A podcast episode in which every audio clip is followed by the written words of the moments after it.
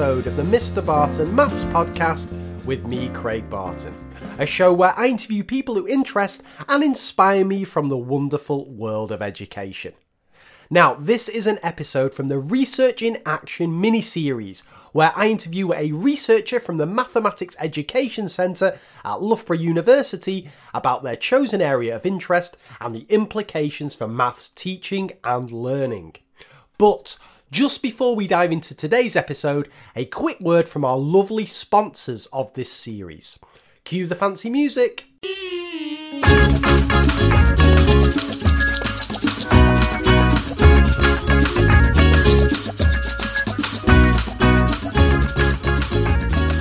This Loughborough University mini series of podcasts is kindly supported by Oxford Revise GCSE Maths. The Oxford Revision series is designed to be straightforward, visual, and accessible to ease the stress of revision, something that's perhaps needed more so this academic year than ever before. Now, I love the way these guides are set out. You've got one topic per page, meaning students can just dip in and get cracking. You've got 9 to 1 grades on every question, so students can monitor their progress. And you've got loads of lovely diagrams and visual memory tips to help boost retention. My favourite bits though are the Strive for 5 and Climb to 9 pages in the Foundation and Higher books because they provide dedicated support for the problem areas identified in examiners' reports.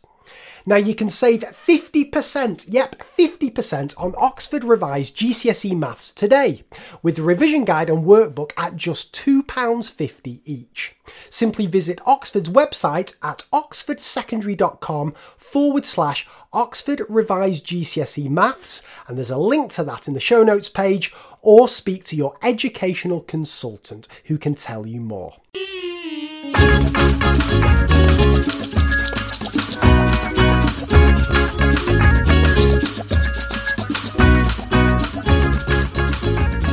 Today's episode of the podcast, I was lucky enough to speak to Matthew Inglis.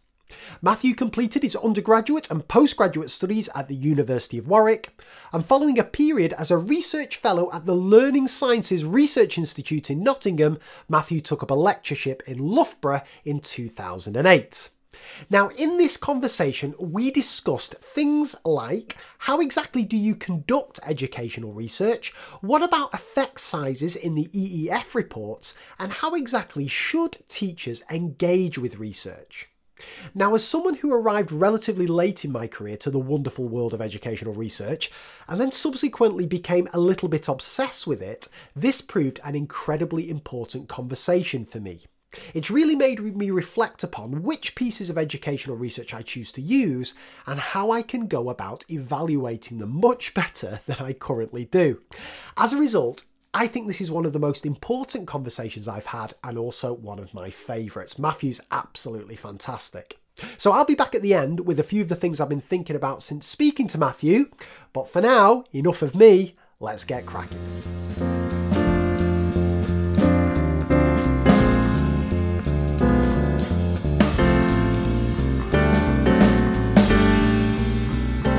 Okay, Matthew, so we start the podcast as we always do with your math speed dating questions. So, question number one What is your favourite number and why?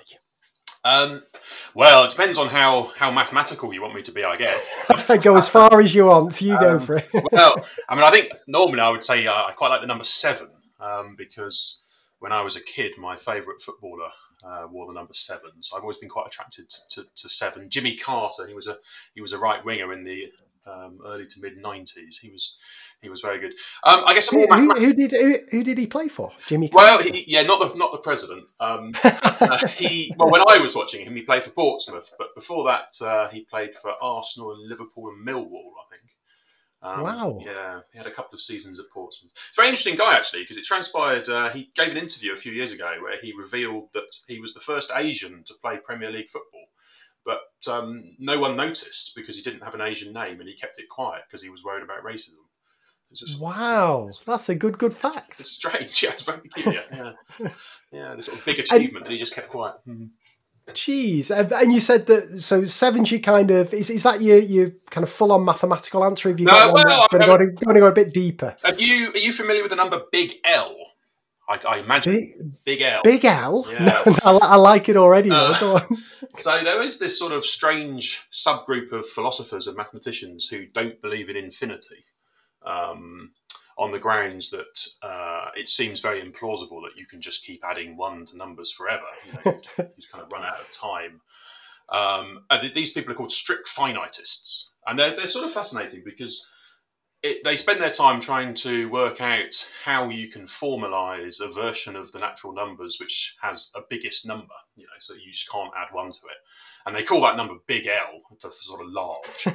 it's a very large number, right? Um, but it's interesting because then you, you can end up sort of whole very, very minor pursuit, but there is this sort of branch of mathematics research where they spend their time working out how whether you can, for example, you know, do some version of real analysis without requiring the assumption that the the natural numbers go on forever, um, and whether you can kind of uh, set up a system of axioms that are as consistent as the normal system without with with this big L constraint.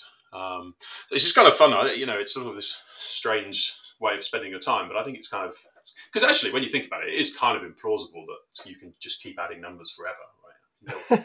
No, no one can do that. That, that you you die before you got even very um, very large at all. So you know, when when you use the number five, are you talking about the number five within within the set of within an infinite set, or are you talking about the number five within a finite set?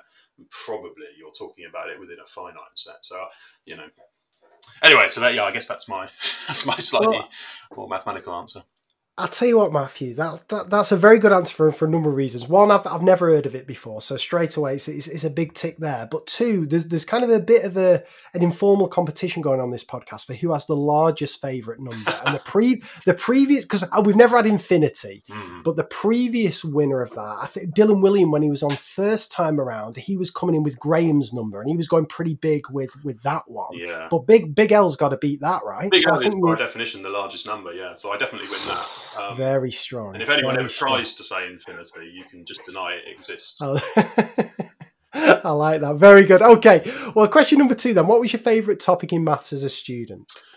Um, I guess kind of related actually. So when I was an undergraduate, I really enjoyed doing the courses on the foundations of mathematics. So questions about how to uh, how to sort of uh, construct the rationals and construct the reals from sort of very foundational minimal assumptions. Um, which just seemed like a really interesting interesting task really. So if you you know if you're worried about what a real number actually is how can you how can you sort of um, how can you put that on rigorous foundations? I always thought those were quite good fun those sort of courses it's, it's really interesting. So I, I again I, I, admitted this on the podcast not not too long ago, and it, it, it, caused a bit of a Twitter storm. So I did economics at university, and again it, I feel a bit of a bit of a charlatan running this this maths podcast. But one of the things I always re, not regret because I absolutely love doing my economics course, and there was plenty of maths in there, but I missed from my friends who did maths degrees the kind of almost kind of philosophical side of maths that ne- that never found its way into GCSE or A level or further maths or anything like that, but then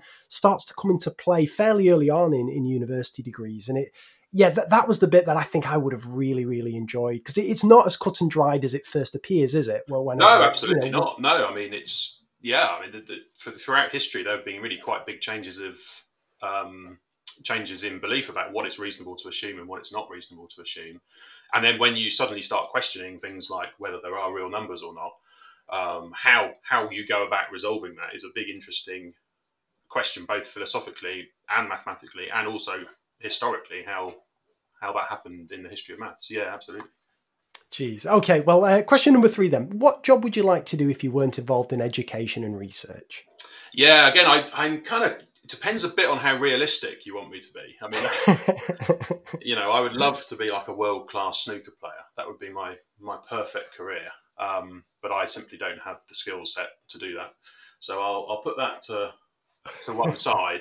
Um, I would quite like to be a journalist. I think it'd be quite good fun to be a journalist. Um, maybe some kind of political interviewer or something. I've always thought that would be I, always, I have quite strong opinions about who which which interviewers are, do a good job and which don't, and I always think it'd be quite quite good fun to try try my hand at that and see if I can uh, I can um, be one of the ones I think are, good or not.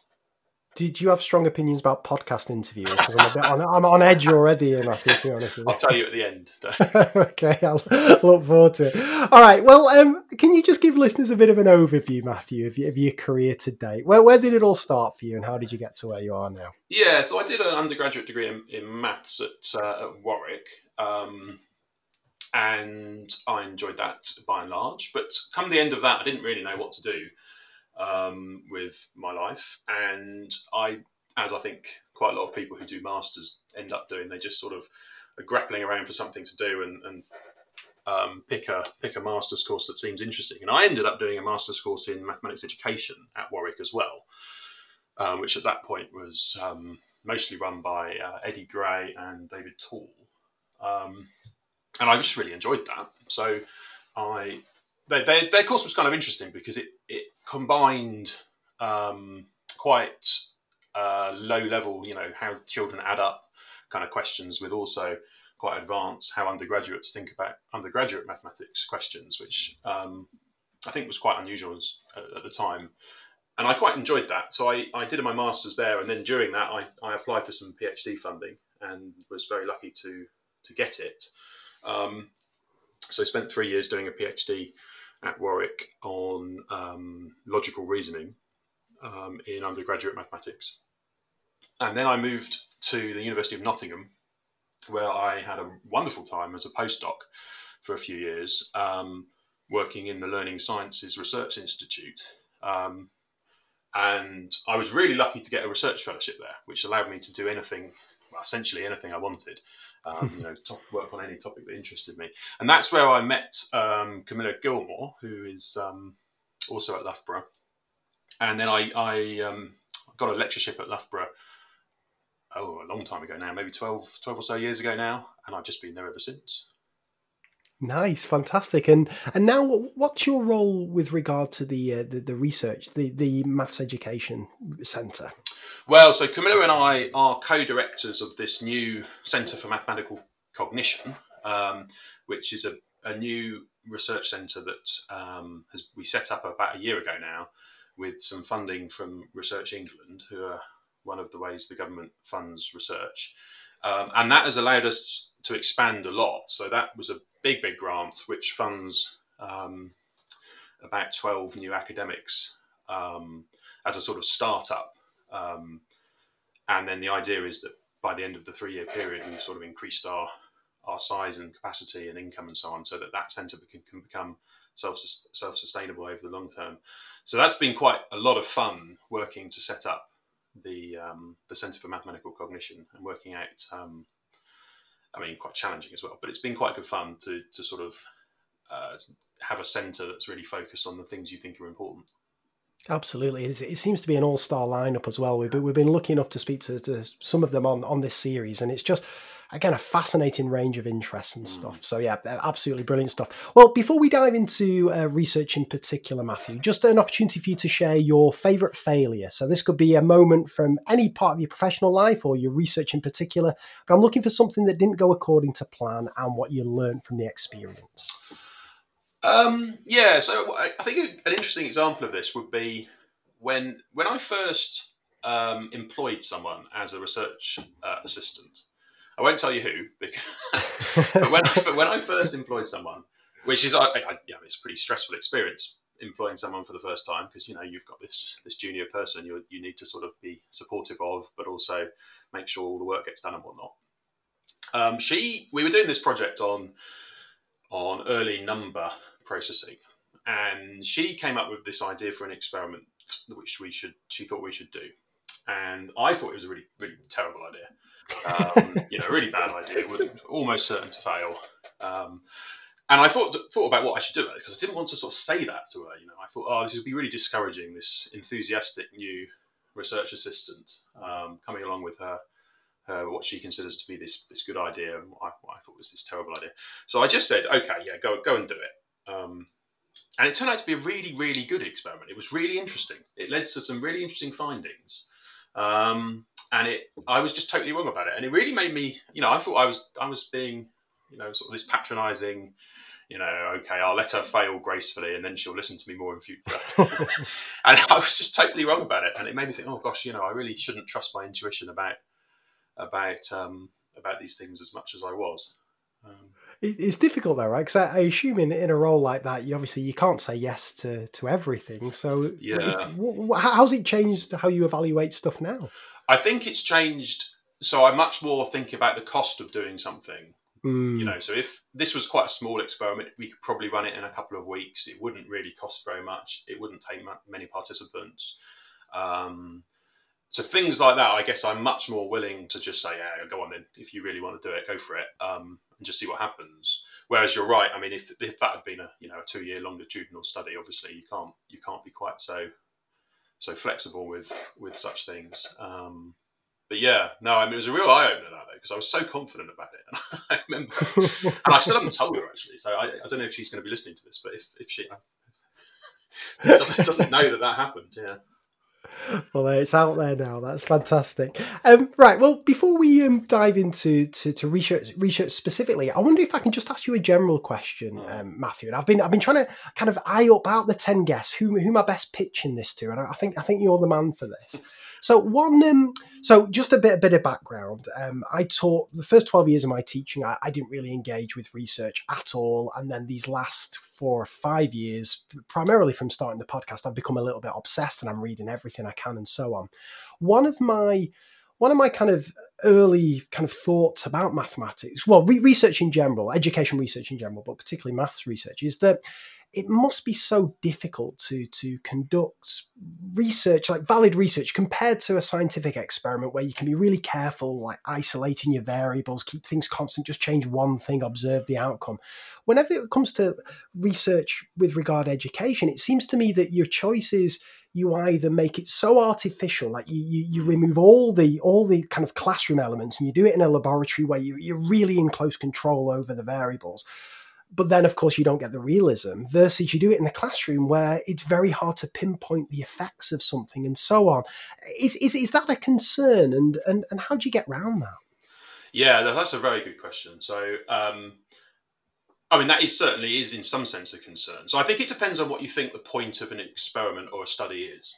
Um, so there's a really wonderful paper by um, a guy called Mook, um, who wrote this fantastic paper in the 80s um, called In Defense of External Invalidity, which is essentially what you're saying, right? So if, if um, people would normally say if you sort of have a very artificial setting in a, in a study, then that is an, an externally invalid study. Mm.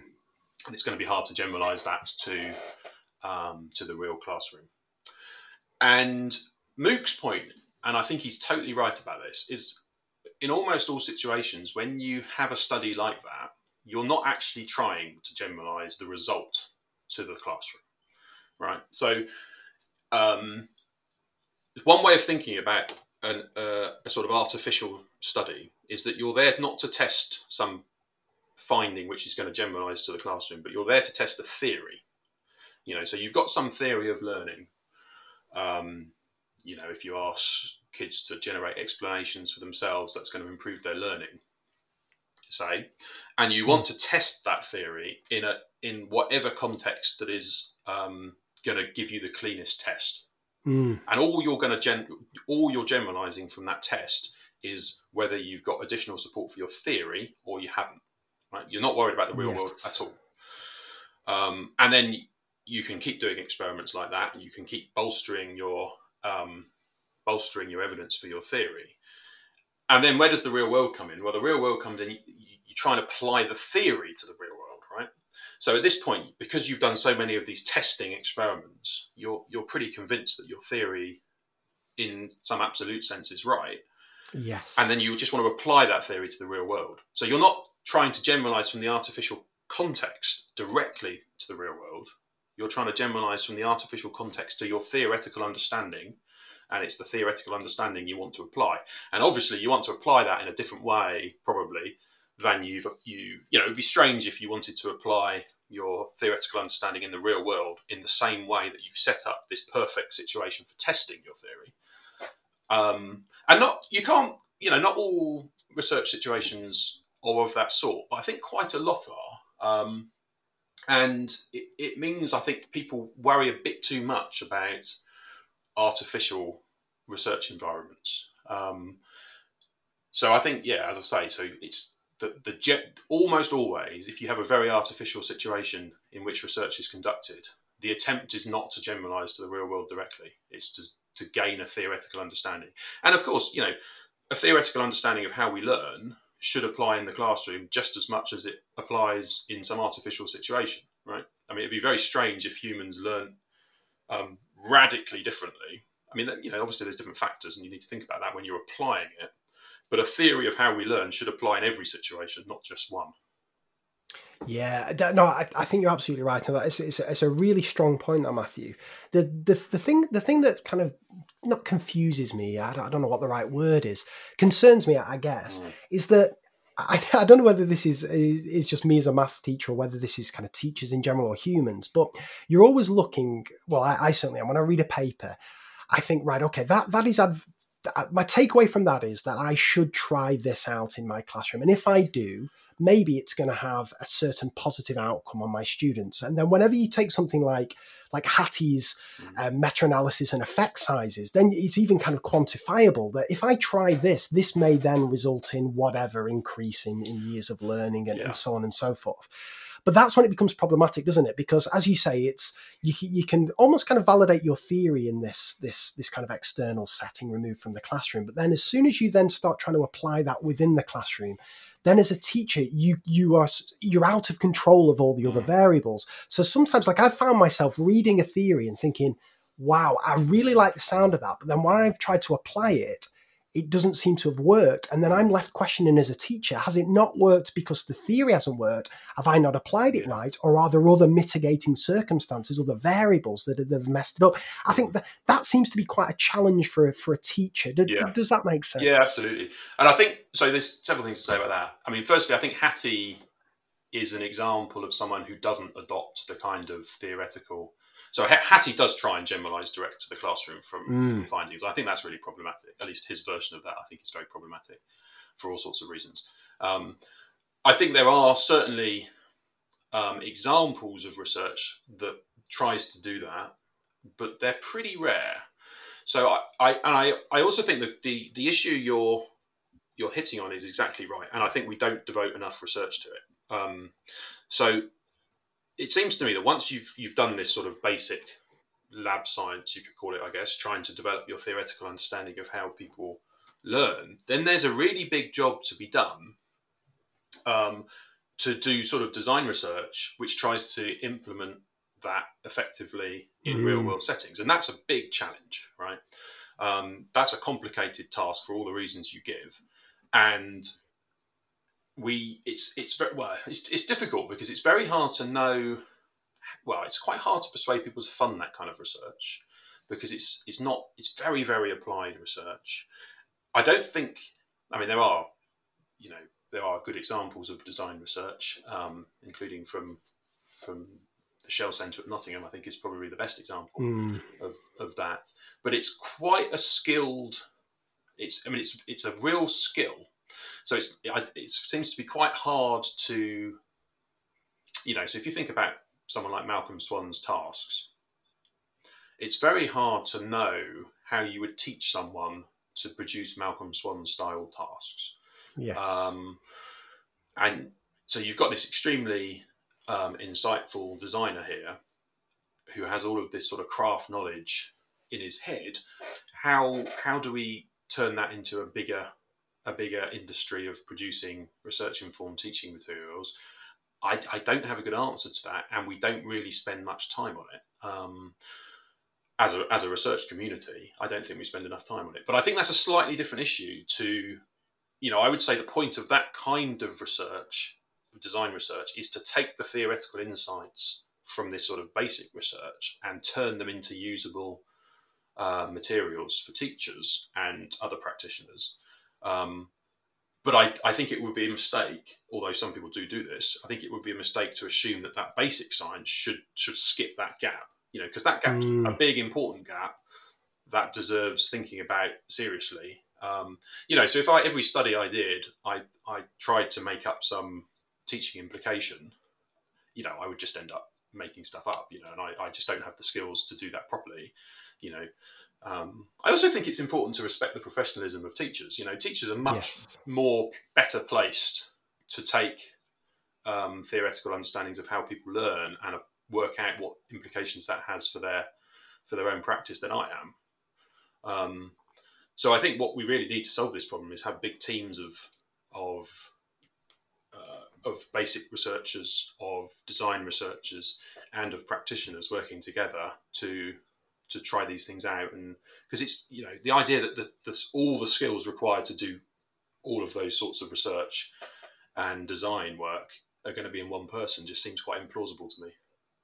Yeah, no, I, I agree. And again, for, forgive me for kind of derailing the conversation, but you just one one more thing on this, Matthew, because this is something that's been kind of swimming around in my head for a while, and that is, I think over the last what will it be four or five years, there's been a real increase in in interest from classroom teachers in terms of engaging with with, with research, and you only need to look at whether it be podcasts or some of the books that have come out mm. um, that, that, are really, really popular, that, that shows there's a definite increase um, in interest.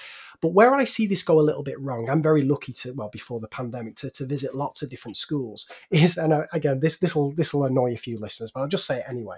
It's whenever um, kind of senior leadership teams get hold of a piece of research. So we'll just return to Hattie, seeing as we've mm. mentioned it already. So you can imagine somebody's in charge of teaching and learning for a school getting hold of Hattie's effect sizes and thinking, wow, okay, so if we do feedback, it's going to have a 0.8 effect size. If we do this, it's going to have 1.2. And the worst example of ever I saw of this was um, it then became like a lesson observation form. And when people were observing lessons, they were ticking, all right, there's an effect size of 0.8 because I've seen that. There's an effect size of 1.2. You, do you know what I mean? Yeah. Now, the, the, the, the, the less extreme form of that that I see is um, Tom Sherrington's wonderful book, Rosenshine's um, mm. Principles in Action. Now, I think that can be that that's a, a really kind of teacher friendly way of taking that that research. But where I see that go wrong is it's just it's posters stuck up all around the school, and it's like, all right, if I'm aware of the names of these principles. Mm and I know that they have been shown to be effective, all of a sudden my teaching and learning is going to improve. So, so my, my question after that big long ramble is firstly, do you agree with me that there has been like an, an increase in interest in research amongst the teaching community? But do you also fear that it can almost go too far, that it's enough just to be aware of research and then magically it's going to lead to increased improvements in teaching and learning, if that makes sense? Yes, I think that's right. I mean, it's certainly true. I think the examples you've given, um, it's definitely true that, that teachers are much more interested as a profession in research than than they were when I first came into the you know when I first started doing research. Absolutely, I mean, ResearchEd is a good example of that, mm. and all sorts of other examples. Um, so I think the problem with research is that you know, so when when someone publishes a piece of research, they're kind of expecting that if there's a problem with it, it's going to be critiqued and um, improved upon by the research community. Um, and so so it's part of a conversation rather than just a one-off piece of hmm. you know. And I think this is actually what's happened with Hattie. So Hattie produces this book, um, which I think has got you know serious serious problems um, to the point where I, I really wouldn't recommend anyone spend much attention to it at all, actually. And there have been lots of critiques of it, but the difficulty is is it's almost like there's there's too much of a rush to um, yes. employ research in the classroom. You know, it seems to me that when once someone does a piece of research, you really do need quite a long time for the conversation around it to settle in the research community before um, practitioners should be confident enough to say, okay, that this is pretty uncontroversial, so it seems mm. reasonable to use it. Um, so there's all sorts of statistical issues with Hattie. You know, I, I just think that the numbers he reports are more or less meaningless because they come from radically different research designs, and it's quite easy to manipulate effect. Well, it's not even manipulating effect sizes. you know, one of the things as a, a good researcher tries to control noise in their experimental designs. You know, that's almost yes. the definition of a good researcher.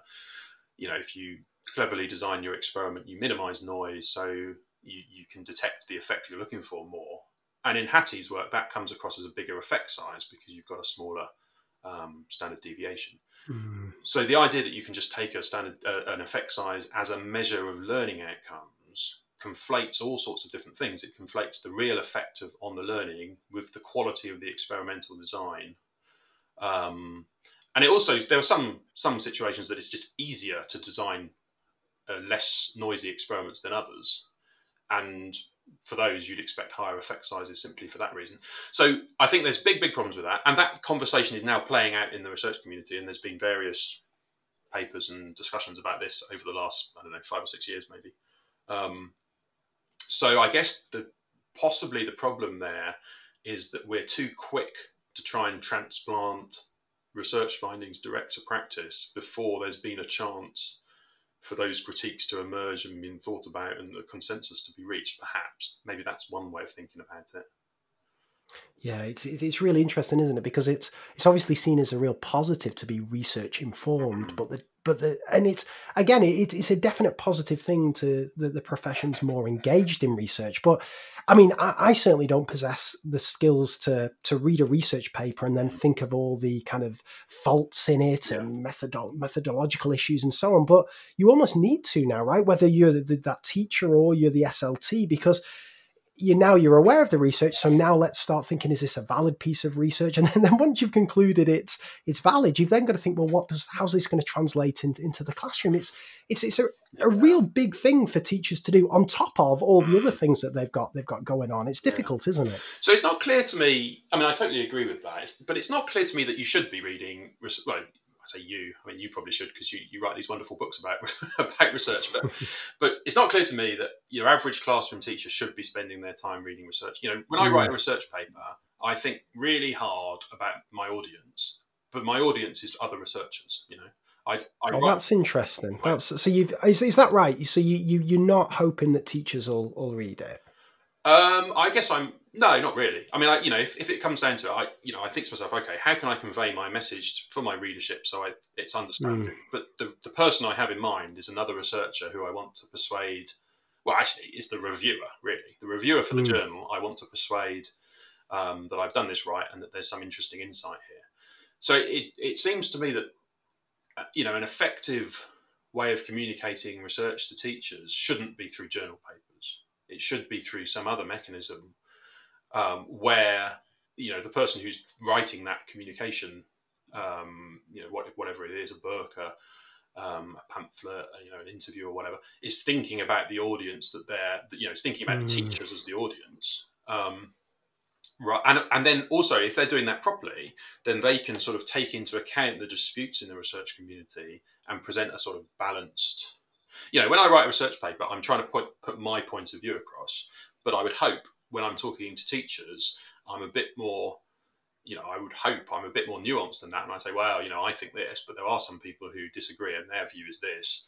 Um, and I think without, yeah, I mean, I agree. It's very unreasonable to expect teachers to to read research paper. Well, it's not even one paper's not enough, right? Because as I say, yes, of course, of course, um, you, you need to see the people who are complaining about that paper if there are any.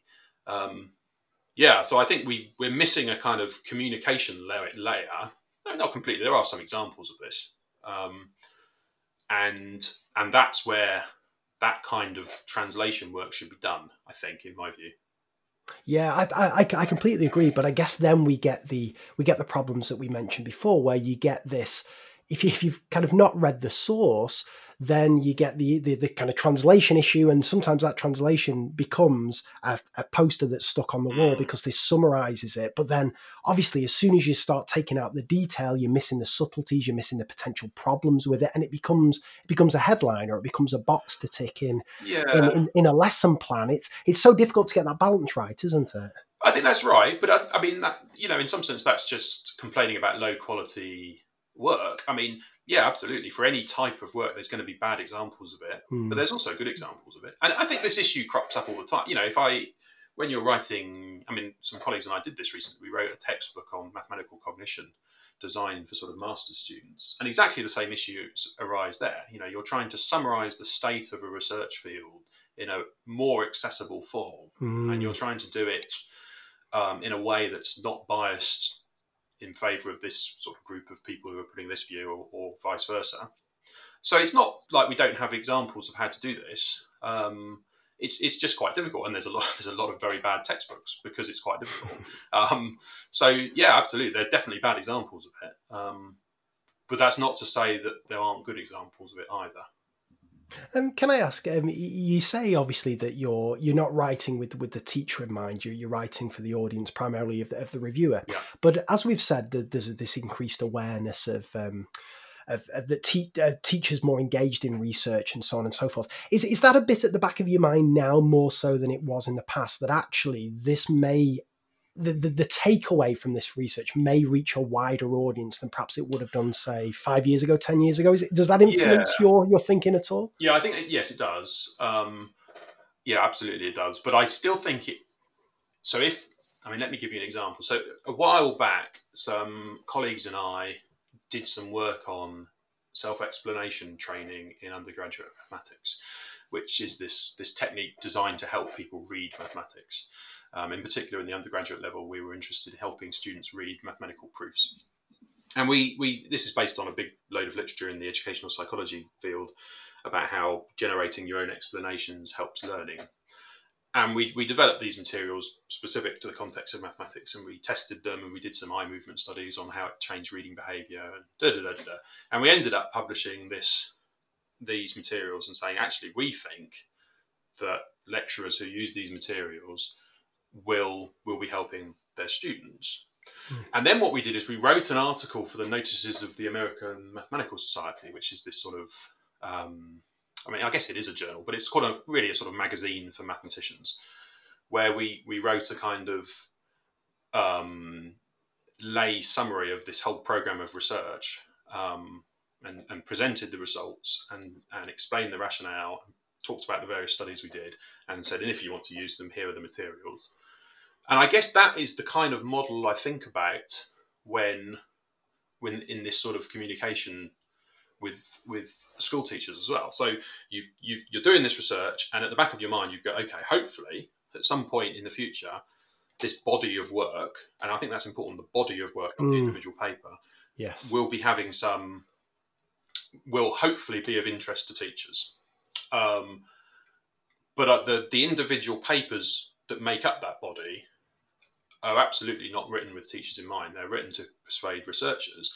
But it might be the case that you get to a point where that whole body of work is ready for a sort of more holistic, um, you know, sort of summary in a more uh, practitioner-friendly um, way of writing, and then and then then I guess that's the point where you really start thinking, okay, we're writing this article for these mathematicians, for these you know university teachers, and we're going to spend you know we're really going to think about the best way of communicating with those people. Um, and okay, you will get the odd enthusiastic mathematician who will go and look at the original papers, and good for them. But if they find them hard to understand, I kind of don't mind that much because they're not the intended audience. Yes. That makes perfect sense. Well, I'll tell you what, Matthew, I've, I've kind of hijacked the, the conversation conversation here, but there were just things that have been swimming around my head for a long time. So I thought, you're, as I say, you're you're the man to to help me get them clear. Um, but I've been asking um, other guests to, at this stage to to choose a piece of research that they would like to talk about. Did you have do you have one in mind, or is it just a, a, anything more general? What, what what would you like to chat about? Well, so actually, it's probably quite related to your what you've been asking about actually. So um, my colleague Hugo uh, Lortie Forgues and I have recently been doing some work on on the role of randomized controlled trials in education research. Oh, um, nice. Which again is is quite related because very much like Hattie, as you know, there's the, the Teaching and Learning Toolkit um, and the EEF present the results of various randomized controlled trials in a way that they hope is is accessible um, to mm. teachers. And I think it's really interesting this because uh, a while back I got interested in the sort of different approaches to mathematics education research. And um, Colin Foster and I wrote a wrote a historical article looking at how how the field has changed its sort of um, orientation to doing research over the last 50 years. And what what's really interesting is that um, well, when was the EEF set up? I guess 2010 or thereabouts. Mm. Um, yeah, they've got a lot of money. They've they've changed the field of education research really radically in the UK. Yes, um, they spend you know vastly more money than any other education research funder on largely on RCTs only. And that's not quite true because they do also fund some reviews um, of the evidence and so on, but largely on RCTs. And Hugo and I were interested in what effect this has had um, and whether this is a sort of interest, you know, what is this a good way of spending research funding, basically? Um, and we, we, we did this um, review of all the RCTs uh, released by the EEF and the NCEE, which is basically the American equivalent of the EEF. Um, and we reanalyzed all their results using a slightly different method um, to, and came up with the conclusion that they were that a surprisingly large proportion of them didn't actually find anything out um, in a sort of technical statistical sense. So, and I think this is also quite interesting because when you read the in terms of communication with teachers, because when you read the toolkit, or, or the results of an EEF trial, you're presented with a with a number, right, months to mm. progress, mm. which yes. is just a translation of the effect size in the RCT. But you're not presented with the uncertainty around that effect size. Um, mm. And actually, any RCT that's conducted, you end up both with an estimate of the effect, um, but also with some kind of confidence interval, which presents how noisy that estimate is, or how you know how how um, uncertain that estimate is compared to the true effect size if you you know if you applied this across the whole population. And it transpires that the effects that EEF um, and NCEE, I shouldn't I shouldn't have a go at the EEF. This is a general problem with education research, and indeed I should compliment the EEF because they're very transparent with all of their data, um, which allows people to do these sort of reanalyses. But it transpires that the, the results, they tend to get very small effects, right? So the vast majority of EEF and NCEE trials find very small effects. Um, but they also find those effects within very large confidence intervals. Um, mm. So it, it, turns out that around about 40% of the, the trials funded by both these bodies actually don't allow you to conclude either that the intervention works in some sense or that it doesn't work. Um, you know, so if you end up with a very small effect, say you you you, you end up with an effect size of um, you know zero point zero five or something, then it really depends on whether what that means depends on how big the confidence interval around it is. If it's a mm. very very tight confidence interval, then probably what you can conclude is that actually that intervention had no effect and it's not worth pursuing. But if the confidence interval is quite large, then that result is consistent both with the intervention having no effect and with the intervention having a real positive effect. And it transpires that, that a surprisingly large proportion of these extremely expensive trials are of the latter sort. Um, and can I just ask Matthew, uh, again, forgive my uh, statistical naivety here, but could, could, it go the other way as well? Could it be, I mean, obviously it could go in the, the positive direction that it could have more of an effect than, than is stated. Mm. Could, could it go the other way that it could some of these could be having a negative effect. Yeah, absolutely. So the, the mean effect found in these trials is 0.06, which is um, so 0.06 of a standard deviation, hmm. which is tiny. Um, but the the mean confidence interval width is 0.3. So, wow. Um, so 0.15 on either side. So that's consistent both with a small negative effect um, a, an effect, a, a zero effect, but also mm. a, you know a substantial real world uh, significant effect. Um, you know, so it's consistent with an effect of like 0.15 or 0.2. Yes. Which which most people would consider to be a real substantial effect in an RCT. So when you're in that sort of situation, you end up thinking to yourself, "Well, this is there's a problem here. You know, we're spending a lot of money on these important RCTs, but in a in a large proportion of cases, we're not really finding much out. Um, and that's a bit unfair because most of these also have process evaluations and, and, observations and so on. So there are some things, but but you know the point of doing an RCT is to have an accurate estimate of the impact. Um, so Hugo and I spent a bit of time sort of doing this analysis and then thinking about what kinds of what might be causing this and what can be done about it. Really. Oh, well, you've, you've done a bit of a teaser there, Matthew. I like that cliffhanger moment. What what did, what did you find out? Well, so the, the big finding was that 40% of these large scale RCTs yep. are uninformative. And then we speculated that there were three three sort of possible reasons why this could be, right? So um, if you think about research, very much as we've talked about, um, as having kind of three stages. You know, you've got the basic science where you're trying to understand, um, you know, what what how learning works, what sort of things affect learning, um, and it could be a problem there, right? So it could be that um, that a lot of the basic uh, science is is going wrong. And I think that's quite plausible because I don't know if you're familiar with um, heard the phrase the replication crisis. Yeah, Do you just talk to me a little bit about that. That that, that was like pretty big. Like last couple of years, I've seen a lot a yeah. lot of chat about that. Yeah, so that's that's really the finding that that a surprisingly large proportion of papers in psychology um, and probably in education too uh, don't don't replicate when you do them again. Um, and this was discovered.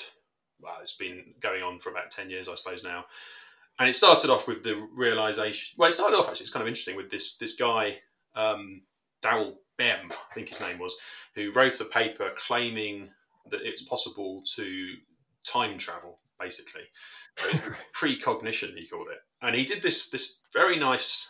I mean, it wasn't. It was nonsense, obviously, but he did this like quite elegant series of experiments where he showed that people could predict so they, they're sitting at a computer and they have to press a button and then some number flashes up or something like that. And his, he basically showed that people could predict what the number was going to be before they saw it. Um, and what was so worrying about it, obviously we know that can't happen because of the laws of physics, but he, he used sort of standard techniques in psychology.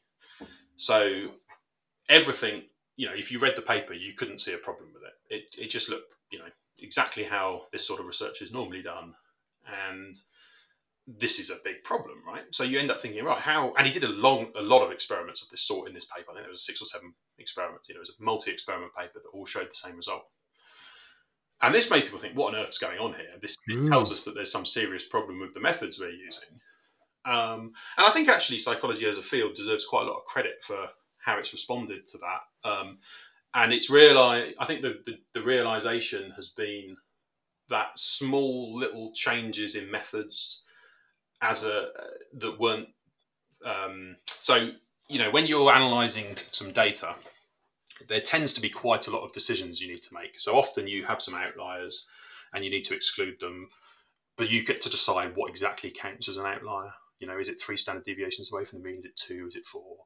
Um, maybe you, you, there's various different statistical analyses that you could use and you get to choose which one. And by choosing the one that's more favourable to your hypothesis, you can kind of push the push the mm. dial slightly in that direction. Um, and I think everyone was always very aware that these were problems, but weren't quite aware as to how big problems they are potentially. Yes. how how big a difference it can make to research and the findings. And I think that's really the change. So since the Bem paper and various other work um, following up on that, I think people have become really aware that unless we sort our methodological approaches out much more rigorously than we were doing before, this sort of problem is a serious issue. Um, mm. So it's not implausible to say that a lot of basic science, including educational psychology um, and education, or at least quantitative education work, it might just be wrong because of because of uh, low methodological standards. Um, now it's really unclear how, how true that is. You know, we just don't really know until someone does a big. Well, in fact, there is a group in Virginia at the moment doing a kind of a replication project on education research, but the results are not out yet. And have, with that, Matthew, have any, and this may be just in the field of psychology, but have any kind of big, kind of previously held truths kind of fallen away a little bit here when people have tried to replicate them, or yeah. has it more been these kind of smaller, smaller things no, that, that no, didn't have much been, evidence behind them? There have been big ones. So well, there's several examples. So the really famous one is a thing called ego depletion, um, which was a big social psychology result. And perhaps a more interesting one actually, because it is educationally relevant, is stereotype threat. Um, I don't know if you're familiar with that. No, not at all. So it's the finding that um, suppose you get well, the maths version of it is there's supposed to be this stereotype that girls are worse at maths than boys, right? Mm. And the, the finding in the 90s was that if you get a load of kids to do a maths exam and you tell them beforehand that this exam has been shown to be gender neutral, so that there's no gender differences in performance, Mm. then the girls do better than if you don't. Ah, right. Okay. And there's various, and the idea is that by getting rid of this stereotype, you're reducing the worry that the girls are having in this exam, and they therefore do better. And you can do it in different ways as well. So there's also there was a big important study um, which found that if you ask people's gender before they do the test on some standardized test, then girls do worse than if you ask about the part of the, the examinee's gender at the end of the test. Um, wow. and this was a I you know when I first started doing research, this was a pretty uncontroversial finding. Right. Um, and I think most people now just think this wasn't true. This isn't true. It's it's very. In fact, I tried to replicate that latter study fairly recently, and we we couldn't replicate that. So I, uh, yeah, and I think that's important because people, you know, have actually developed policy based on yes on that those sorts of findings. And you could just to go back to the previous point, Matthew. Again, just to just to relate this to to teachers, you, you could imagine the chain of events there, right? This this, this the, the studies come out to support it, so then the action comes in terms of right, okay, how do we build this into our curriculum? Let's get some training around it and so on. But then it's very hard to then wheel that back, isn't it? Once Yeah, once absolutely. you know we we don't replicate, it's re- yeah really problematic. Yeah. Oof. Yeah, yeah. So that's so it's as I say. So of the the, the the things that might contribute to these uninformative RCTs, you know, as you say, if someone's developing an intervention designed to improve girls' maths achievement based on that insight into how we learn, it's not going to work probably because the underlying insight is not right. Um, so that's a that's one possible issue. Um, now it's you know I don't want to be too pessimistic because it's unclear how many it's unclear how many uh, examples there are of that from the literature, and it's also probable that the problem varies by subdiscipline. So in a in a review where people tried to replicate hundred important psychology papers, the the there were bigger issues in social psychology than there were in cognitive psychology and things like Right. that. So you know, it's it's, but it's a possibility, right? It's there's a problem here, and it, you know, the slow process of sorting that out is is going on at the moment. Um, another problem is also what we touched on before about maybe there's a problem with translating basic insights into usable interventions. I think that's Mm. definitely the case. That's really undervalued um, in the research community um, because it's not sort of you know it's not nat- it's not it's not sort of classical research um, and in most other equivalent disciplines that's actually you know so if you think about um, medicine you know drug development which i guess is in some sense analogous to curriculum resource development is is a whole field on its own compared to the people doing the basic biology research. Um, and we just don't sort of have many examples of people doing that kind of work. So i think probably there's a big big issue there. And then the final third possibility, which explains why these RCTs are, are not finding much out, is just to do with the design of the RCTs, the randomized controlled trials. Um, and I think there are serious design issues that need to be thought about in terms of, in particular, how um, what outcome measures people use. Um, so there's a big drive at the moment to use outcome measures that are that are supposedly of interest to teachers. You know, so key stage three tests or whatever, key stage two tests, or, or you know some kind of standardized measure that teachers care about. And I think that has really serious implications because, you know, if I'm doing an intervention that's supposed to improve algebra, but I'm evaluating it using a maths test that includes geometry questions, Mm. you know, inevitably my effect is going to be much, much smaller because I'm not, you know, well, for obvious reasons, I'm not going to improve their performance on the geometry questions. And there's there's really interesting examples of this actually. So one of my favourite examples is this this trial that's going on at the moment um, about improving. Well, basically, it's it's if you get kids who are short sighted to wear glasses, um, will that improve their reading? And obviously, that's a worthwhile you know, it feels to me almost you don't really need mm. to do a trial there. Obviously, being able to see helps you do the reading. but the question really that, that, we're interested in is does this intervention, well, not we, I'm not doing the trial, but the, the, research community is interested in the question does this intervention, which somehow, I don't know the details, but it somehow involves getting opticians to work more closely with primary schools and da da da da. Um, does that actually lead to people wearing glasses who need them? But because this drive to have outcome measures that teachers are interested in, the trial, the primary outcome of the trial is a reading test, not a mm. how many kids are wearing glasses who need them count. And again, that's that is going to have the effect of deflating the effect size because there's just a load of noise in there to do with. Yes. So I think there's also design issues, and I, you know, it feels to me that teachers are sensible enough to know that kids who wear glasses who need them are going to be better at reading. You don't really need to test that, um, but you do need to test whether, um, you know, whether this this intervention that involves opticians working with primary school teachers leads to more kids who need glasses reading them. But because of this this desire to have um, meaningful outcome measures, that's not the primary outcome. And I think you know that this has a, a tangible cost in that it reduces the effect of the intervention and means you need a massive sample size where previously you probably wouldn't. Flipping out, Matthew. This is this is problematic. This isn't it with those those three issues. I mean, well, what's the bottom line here? Let, let me put it this way. Um, well, let, us let's think of two different group, two different groups here. So let, let's start with somebody who's perhaps in charge of works in a school and is in charge of teaching and learning either across the school or perhaps they're within a subject like mathematics maybe they're the head of maths and so on and they come across perhaps one of these EEF studies or something like that yeah. well what what should they be doing there is it a case of just ignore it? Is it a case of wait, just wait a few months just to see what other people are saying about this? Because it's really difficult, isn't it? Yeah. What, would you advise for, for, for somebody like that who's got quite a bit of influence with, within a school?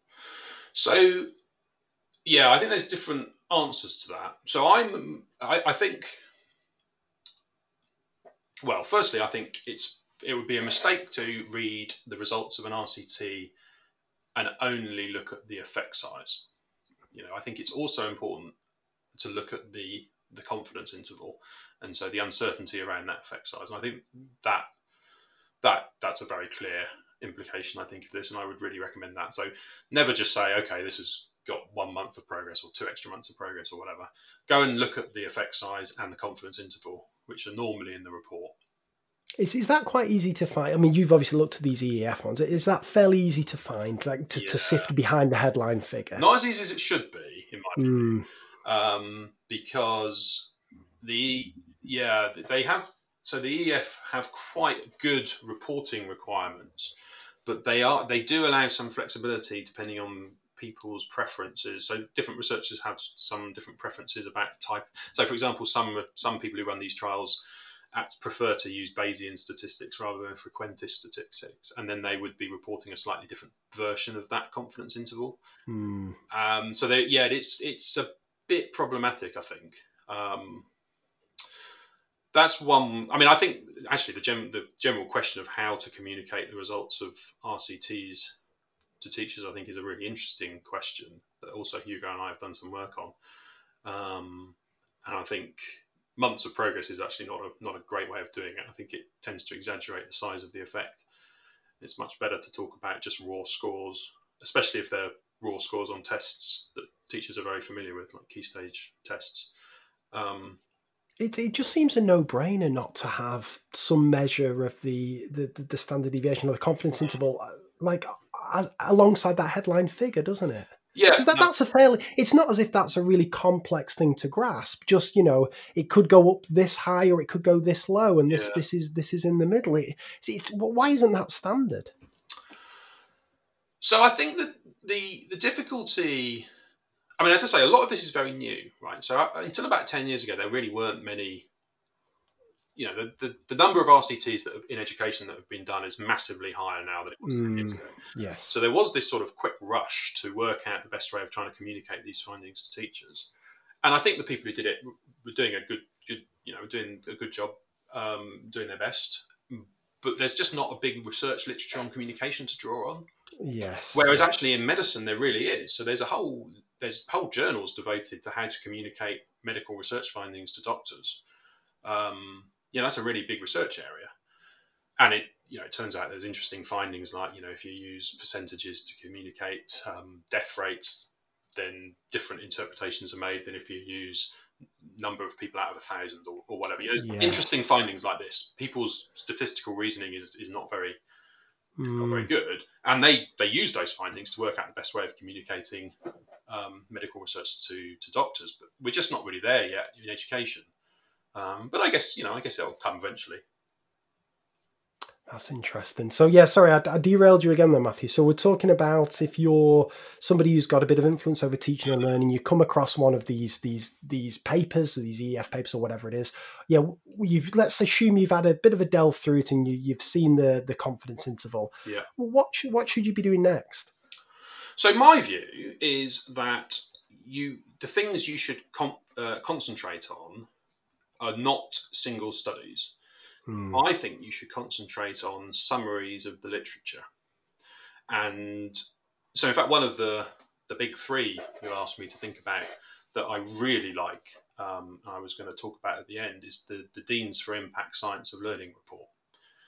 And. I don't know if you're hmm. familiar with that. Are you? I am. Yes, yes. It's a cl- you're very good. Most of your most of your listeners will be. But I think that's a really interesting example. If you contrast the way that that communicates research to the way that, say, the toolkit communicates research, right?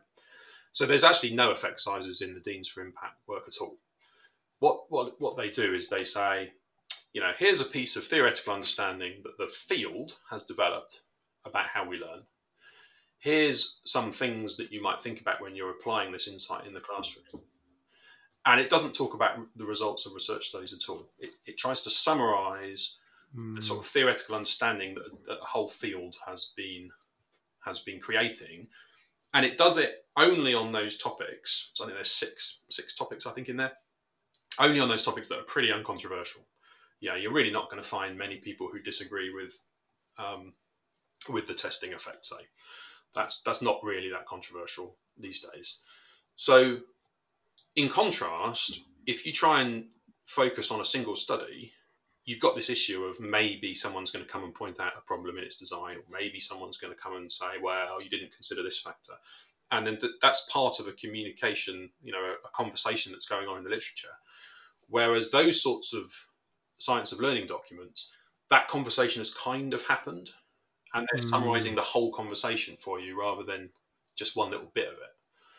Um, so my view is that really that's probably and I, this is all based on intuition, so don't assume I'm right about this. You know, as I say, there's not been much research done on on research communication, but my sense is probably that's the best way of of communicating research to teachers to sort of focus on on summaries of literatures rather than single studies.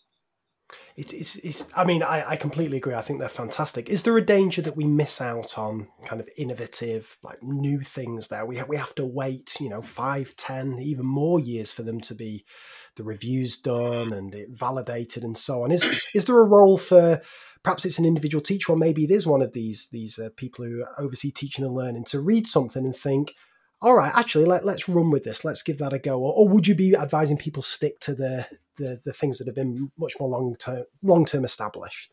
Well, I think it depends on what you're looking for. I mean, if you know, teachers are professionals and they know mm. they know what to do much better than I do in their classroom. So you know, as long as I think the, the, the situation I wouldn't want to happen would be for a teacher to have some serious problem that they want to address, go to the literature, and be misled that this is a good solution for it because of mm you know, but I think it's absolutely fine for a teacher to say, you know, let's let's try this out.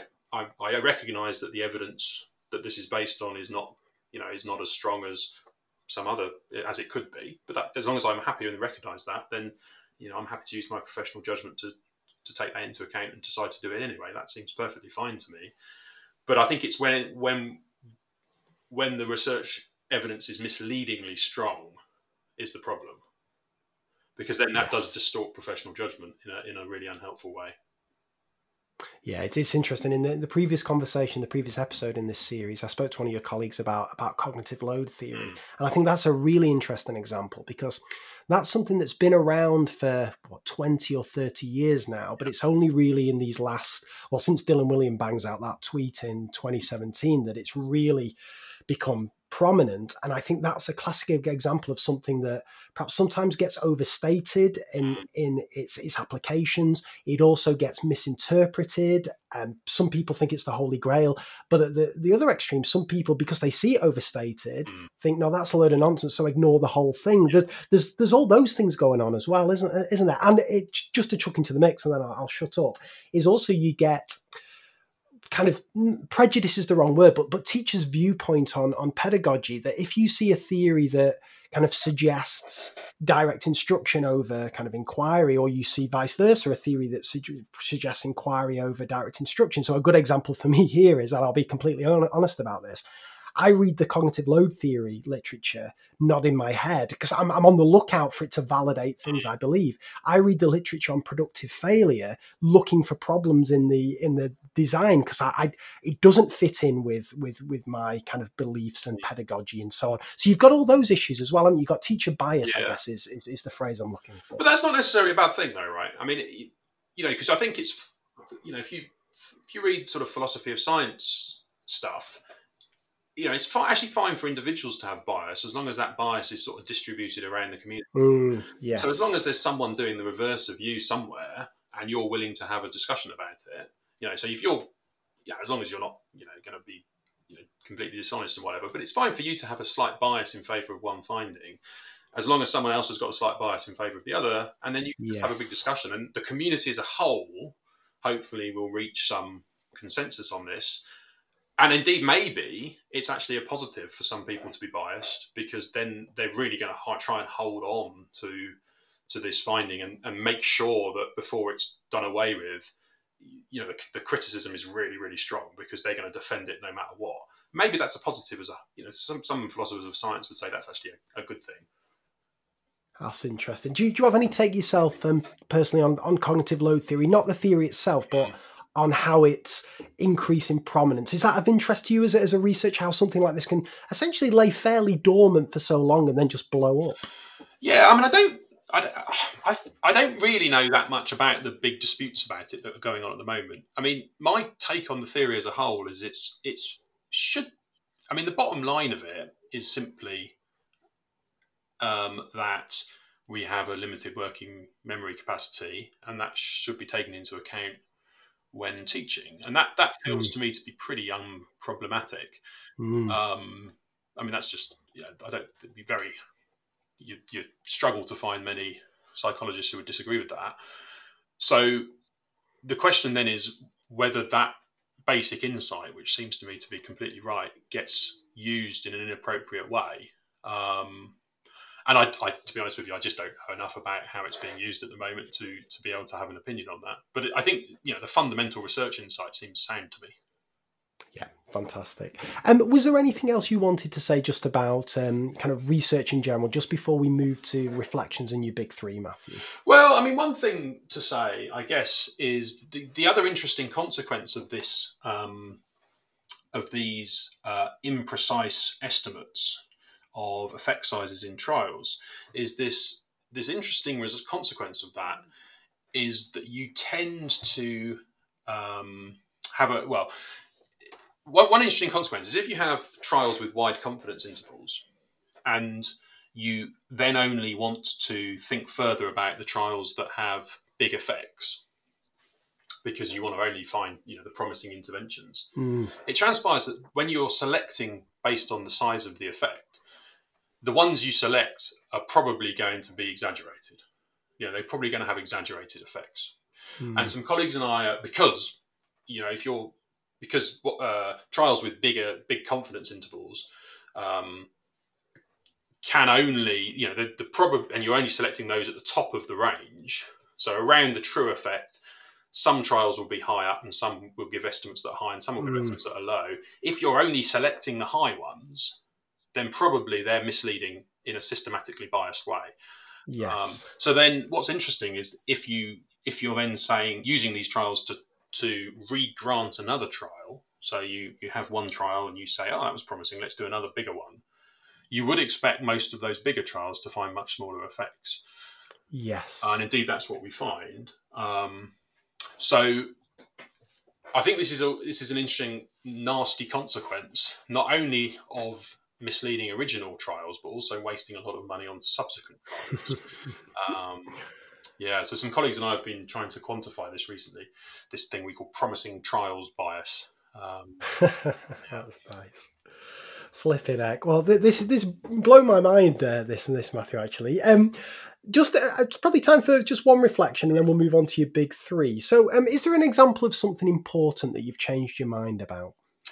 Um, yeah. So, I think probably the best example of that would be um, the approximate number system and the, the, the so-called symbol grounding problem.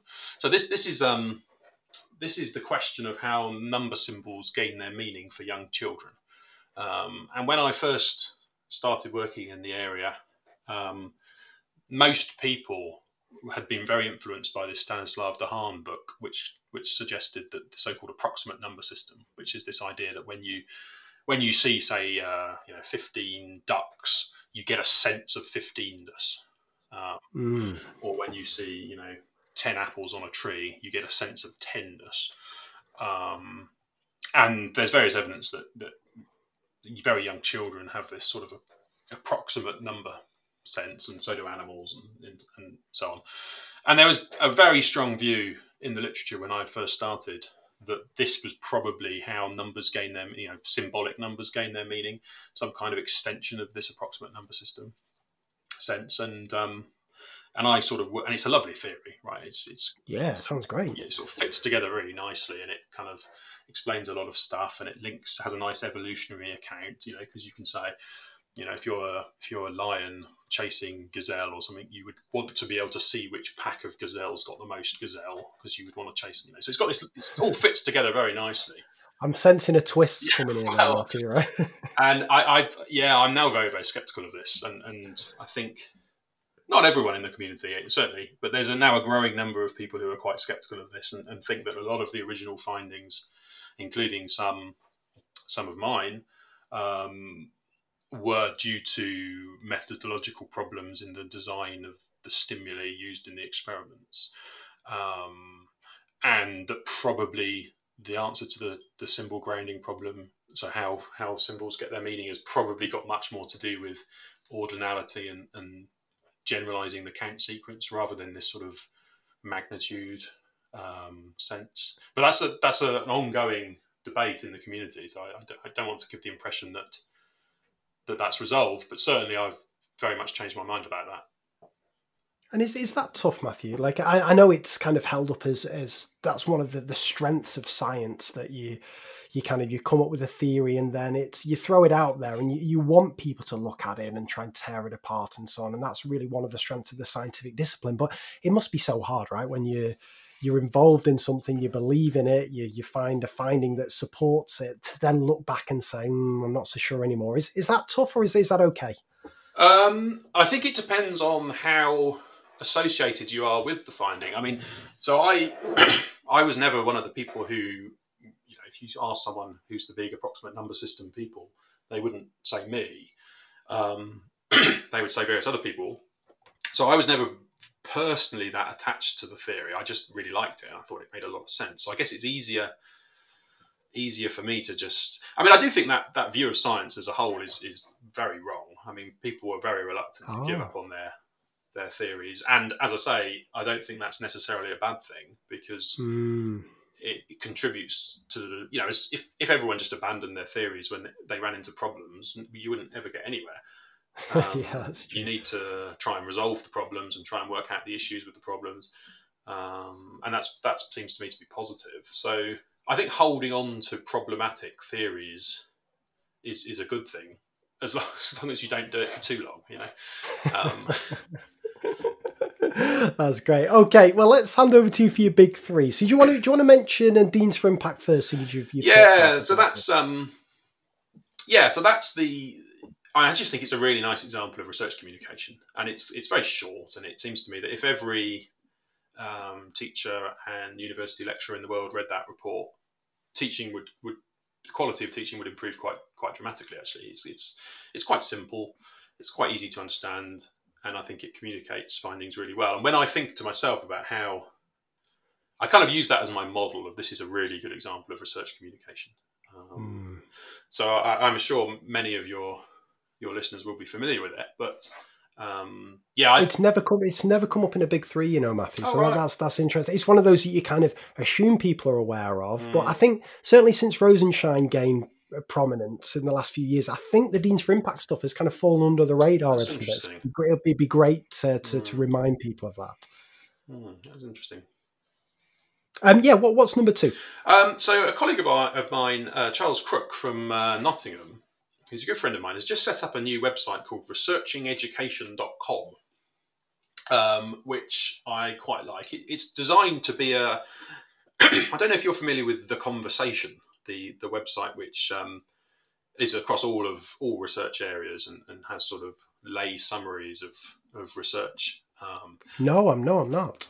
So it's yeah, it's an interesting thing. It's sort of I, am not quite sure who run. I think it's run by a consortium of universities. But the idea is that when you get a, uh, a research finding, you want to sort of communicate to to the world. Um, maybe this is a good way of doing it. And, and Charles has set up this site, researchingeducation.com, which is sort of designed to be a an education focused version of that. So it has some interesting um, kind of pieces which summarize different research, uh, different pieces or bodies of research or, or particular projects um, designed for, for teachers to, to read. And you can sub- subscribe to it so you get an email when new ones come out and so on. Um, and I think it's a really nice idea, and I, I kind of hope it's a success, really. So I'm I, I was recommended recommending that so that um, so that that gets a wider audience. Oh, fantastic! No, I've not heard of that. That yeah, brilliant, excellent choice. What about number three? So the third one is a book by a guy called James R. Brown from Toronto, who wrote a really wonderful book called The Philosophy of Mathematics A Contemporary Introduction to the World of Proofs and Pictures, um, which is a really nice philosophy book, in my view. So I think there's a problem with a lot of philosophy of mathematics. It's quite hard to read and it's quite technical and dry. And this is a, a, a really fun book to read, which is this sort of full throated defense of Platonism. So the idea that mathematical objects are really out there in some in some meaningful sense, and and our job is to try and perceive them using the mind's eye, which is some crazy theory, right? I mean, it's a really bizarre idea for a scientist to be subscribing to. Um, but his his uh, his defense of it is just so much so good fun. It's it's a wonderful book to read. Um, and it makes you realize what one thing I really enjoy about engaging with philosophy is that they take these apparently crazy theories, um, and you you first think about you know this is this seems mad to me. How anyone could believe this, and then half a book later you you're believing it yourself. You yeah, this is completely and I yeah, so I really like that book, and it, anyone who's interested in philosophical matters in education I would, um, in maths education, I would uh, absolutely recommend James Brown's Philosophy of Maths book. Wow, excellent choices for, for, for, the big three there, Matthew. Um, well, this is this has been a brilliant conversation. I've absolutely loved this, and what's been nice is this.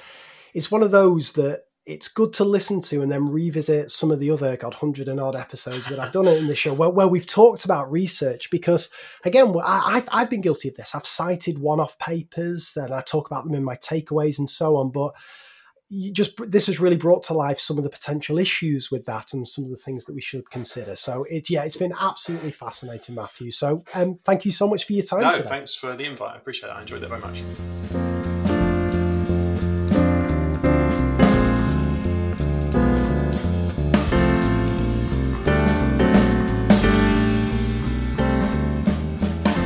there was my interview with Matthew Inglis. I really hope you enjoyed that one. Um, as I said at the start, I genuinely think this is one of the most important conversations, purely on a selfish level, that I've had on this on this episode. Um, just to kind of revisit my journey with educational research, I've, I've mentioned this tons of times before, so you, will be you'll be sick of me banging on about this. But I'd never read a single paper for twelve years, ne- never even thought about reading um, educational research for twelve years. And it was only when I started speaking to the world's leading experts on my podcast, and they started citing research and books, I thought I better get my head into this, otherwise I'm going to sound even more clueless than, than I already do. And what followed then was my what I call my mid-career crisis, where I started questioning everything I once held dear. And that led to my first book, How I Wish I Taught Maths.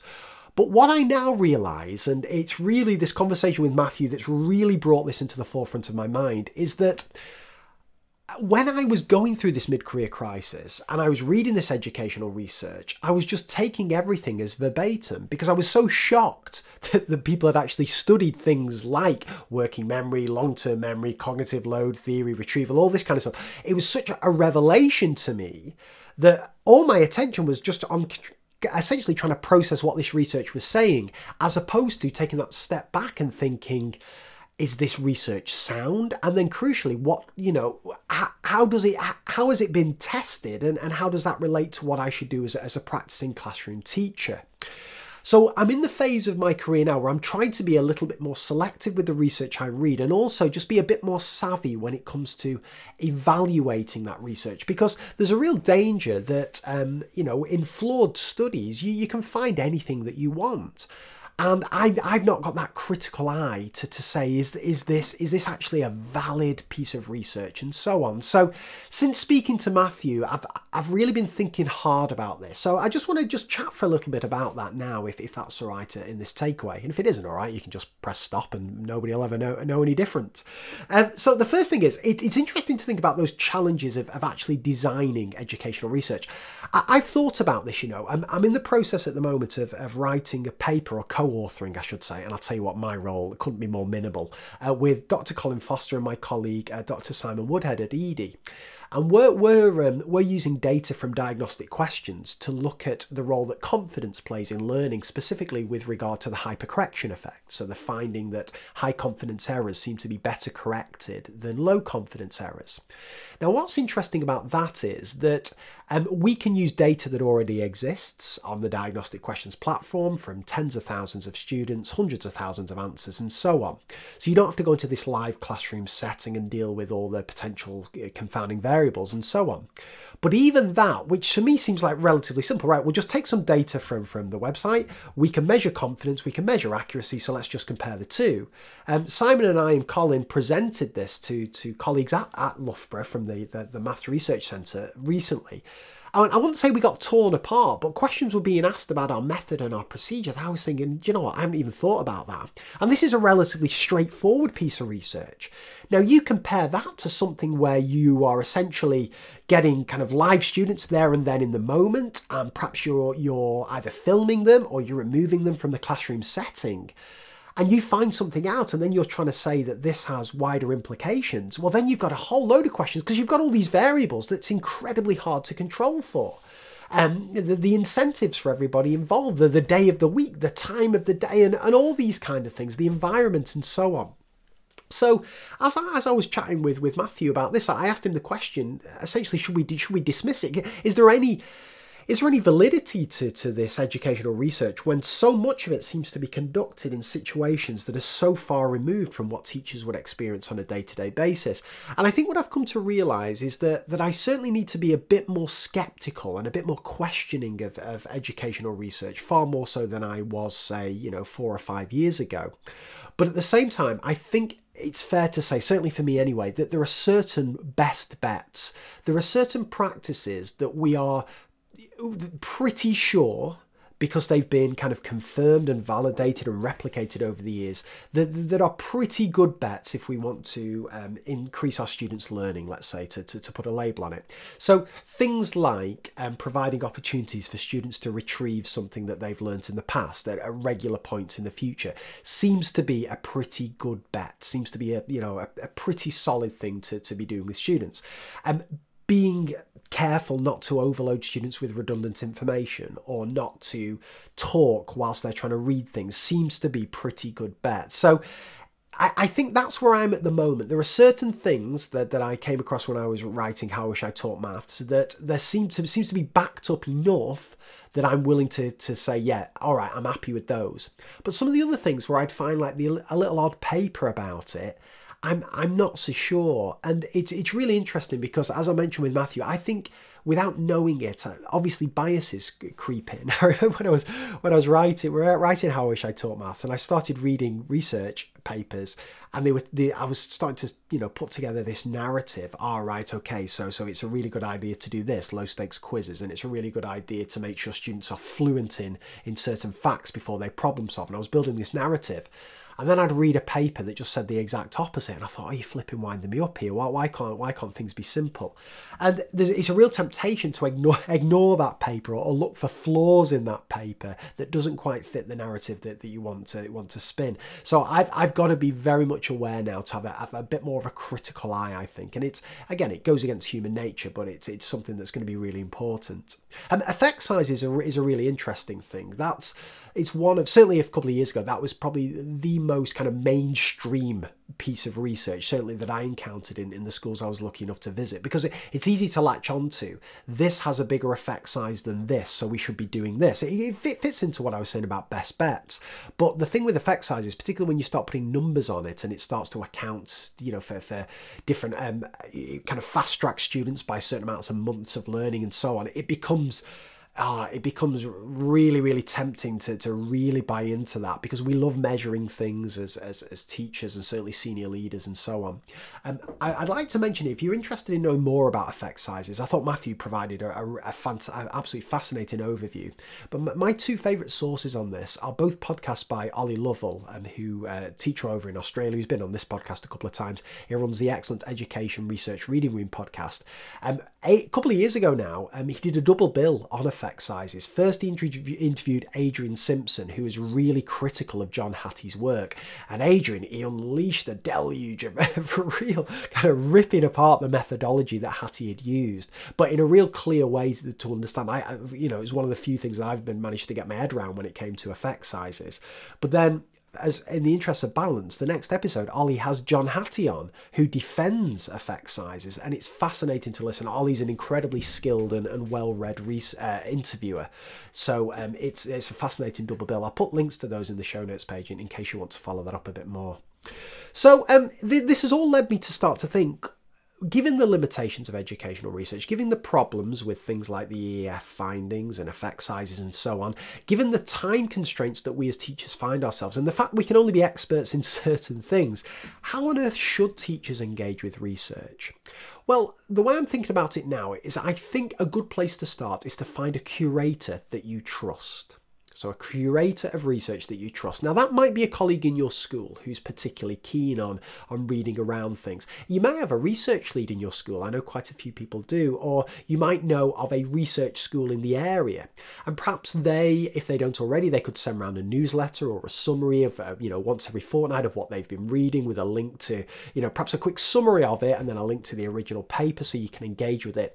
I think a, a curator that you know and trust is a good way. And it may, if you don't have that kind of locally within your school or with a neighbouring school. Perhaps it's an organisation, perhaps, perhaps it is the EEF, or perhaps it's the learning scientists, or someone who you trust who who covers a wide range of research that you think, yeah, okay, this this is a good place for me to start. They, they've already sifted through some of the stuff, so they had they're bubbling up the stuff that they think is important. So let me start with that. Or it may be somebody that um, you follow on Twitter or a blogger that you like. So for me, someone like Tom Sherrington, I find to be uh, particularly um, well balanced when it comes to evaluating re- research. If you read um, his book, The Learning Rainforest, it's it's kind of like both sides of the fence. Um, he goes into whether it's inquiry or whether it's direct instruction and so on. So I don't think it's it's practical or feasible for us teachers to try and get our heads around every bit of research that's out there. So I think a good place to start is a curator that you trust, either somebody local or an organisation, or or perhaps somebody who's a blogger or a, t- a tweeter that you that you respect their opinion.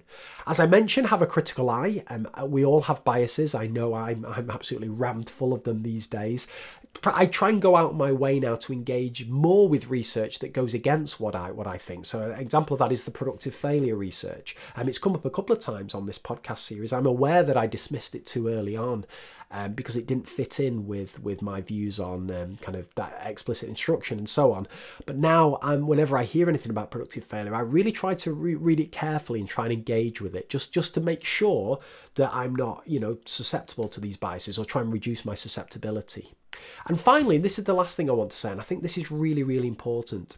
No matter how robust the finding seems to be, no matter how strong the recommendation seems to be, I think the key question that we all need to ask ourselves when, when engaging with educational research is what would this actually look like for me in my situation, in my school, knowing my kids the way I do, knowing my challenges and constraints the way I do?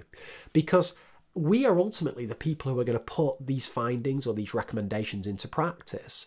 And, and again, every classroom situation is different, every class of students is different, every teacher is different. So it's about finding ways to take these best bets, to take these, these core findings from educational research, and then think, what's it going to take to make this work for me? Make it work for my students? Because you can take the strongest finding in the world, but unless your students engage with it and unless you engage with it, it's an absolute waste of time. I mean, you take something like um, like retrieval that I mentioned before. Um, it seems to be a pretty safe bet that if we um, if we provide opportunities for our students to retrieve things that they once knew, they're going to remember it better. So a, a takeaway from that might be that you introduce low stakes quizzes as a regular part of your students' diet. They mark them themselves, they assign confidence scores, all the things that I bang on about in, in my talks and in my books. But here's the thing if your kids don't buy into that and therefore put zero effort into it, or they think it's a high stakes quiz, or so all of a sudden it becomes a high stakes assessment, so they start not uh, engaging as much with it, or not putting effort in, or trying to cheat, and so on, or if you introduce it into your team and your department and they think, oh God, this is extra workload, I can't be bothered with this, or they don't see the rationale behind it and they think, well, this is a waste of time, I'd rather just teach, keep teaching my kids the new content, then it's going to fall flat on its face. So it's for me, it's all about thinking what would this look like for me in my situation, given the, my knowledge of my students, my class, my colleagues, my school, and so on and so forth. And that for me is the most effective way to engage with, with educational research. But anyway, I've rambled on enough. I, I, I absolutely love this conversation. It's one I'm going to return to. You know, I almost feel like this podcast is, is kind of coming full circle now. Um, I started out as uh, absolutely clueless. Um, there's no doubt about that now. Those first few episodes, um, when I was interviewing people from the awarding bodies, it wasn't about research or anything like that. And then in those early episodes, whenever people like Dylan Wiliam came on and Greg Ashman and stuff, we went research mental with Chris Bolton and so on. And now it feels feels like what four or five years later, we feels feels about the right kind of time to have one of these these episodes where we actually dig into what the flaws, the potential problems with educational research, what makes good research, and so on, and how we can be perhaps as teachers a bit more critical about it. So, God knows where we go from here with the podcast, but I'll tell you what, we've still got uh, three more of these uh, this research and action series to, to go, so that's that's not a bad place to start. So, uh, all that remains me to do is thank uh, Matthew again for his time. Absolutely love this. Uh, Colin Foster for helping me uh, organise and put together this series. podcastthemes.com for the lovely jazzy music that you've heard throughout this show, and to you, my lovely loyal listeners, for keeping on tuning in. It's been really nice. I've been doing quite a few um, online events over the last couple of weeks, and people have said that they've been really enjoying this research and action series. It's tricky because I, never know how well these things are going down. I only can ever go off statistics in terms of download numbers and stuff. So if you're enjoying these and you've got time to give us a bit of a shout out on Twitter or something, just feeds my ego a little bit and makes me really make it just makes that means that I can keep make sure the podcast is going in the direction that people find useful, if that makes sense. Anyway, I'm going to shut up. You take care of yourselves. Bye for now.